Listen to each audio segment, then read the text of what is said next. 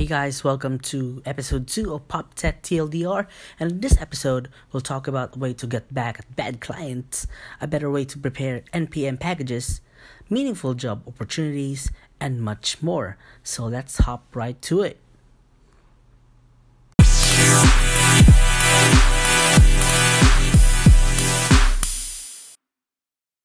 First thing we'll talk about is not paid or not dash pay.js, which is a JavaScript file which allows you to fade out the website of a bad client each day they don't pay until it completely disappears. So you can just adjust the the date when it will actually happen and then set the deadline. So for example, if you set it for today and then say that it will completely fade in 30 days. Right? So just set it in the code and then and then add it to the site of your bad client. So then after 30 days it will completely disappear and day by day it will keep fading out until it completely disappears after 30 days. So pro tip, try to mix it with the actual code and then minify it and then obfuscate it for greater effect. You know, like JS fuck. So if you ever have a bad client, don't hesitate to try and uh, use this in their code.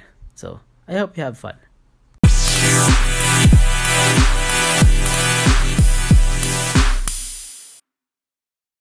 Next thing we'll talk about is X0, which is a tool that allows you to create documentation for your React components.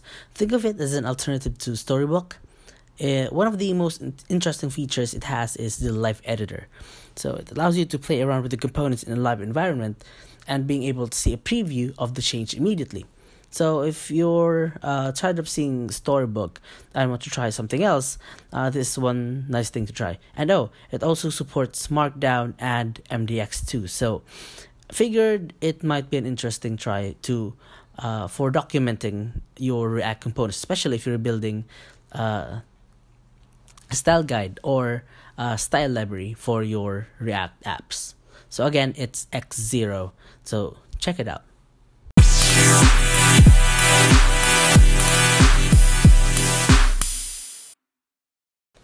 If you're interested in Reason ML, you might want to try out Brisk. Now, Brisk allows you to use Reason ML or OCaml to create native UIs, you know, for building apps and whatnot.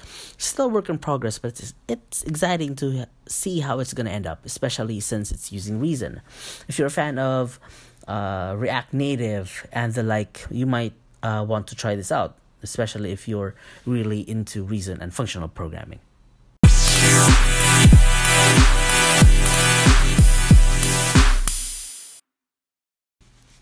Jamstack is really really wildly popular right now. So Jamstack what the fuck? Well, Jamstack WTF is a site that will help you understand what Jamstack really is and why developers are currently all about trying to build their apps with this technology stack. It also teaches some best practices and an ideal workflow. Now, don't hesitate to go over there and be one of the Jamstack savvy developers. So again, it's Jamstack WTF. So the URL is https slash uh, well colon double slash jamstack.wtf. So get out there.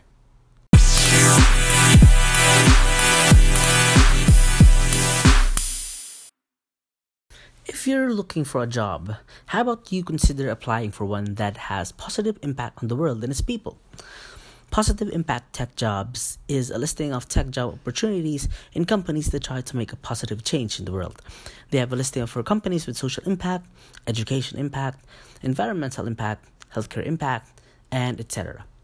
Companies like Khan Academy, Johns Hopkins University, and OpenAI have job opportunities posted on the listings. If you ever want to work for a company that champions social good, try out Positive Impact Tech Jobs. So just make a Google search and maybe, maybe you'll be interested in one of the companies. You know, contribute to social good.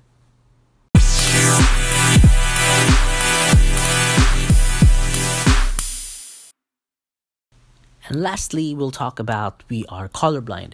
We Are Colorblind is a site that educates people about colorblindness and gives insights, tips, and resources to help people develop content and software that are colorblind friendly. So if you're building uh, websites, uh, you'll always uh, run into problems with regards to accessibility, and the this is one of them. So um, check this site out. We are colorblind. If you're building um, user interfaces or whatnot, that and you might want to make them uh, colorblind friendly.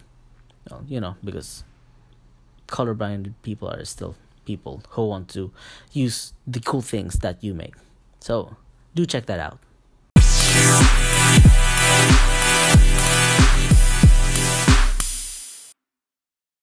This next tool is something that I am positively, personally, very excited to try out. So it's called PikaPack at Pika slash pack. It, and it is a CLI tool that allows you to simplify the process of packing and deploying an NPM package. Now, PikaPack lets you create a pipeline of common processes that you do with uh, when you're building a library or an npm package like uh, compiling to ES5, uglification, and the like, um, using the plugins that PikaPack has that has sensible defaults. Once you've set up your pipeline, just run pack build and pack publish, and then you are done.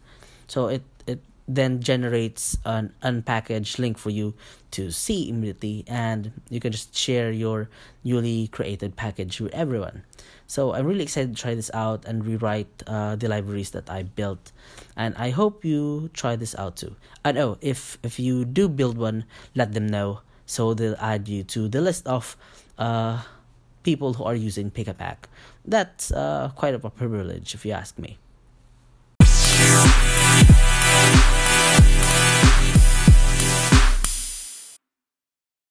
And that's it for this episode. If you liked it, please uh, share it with other people.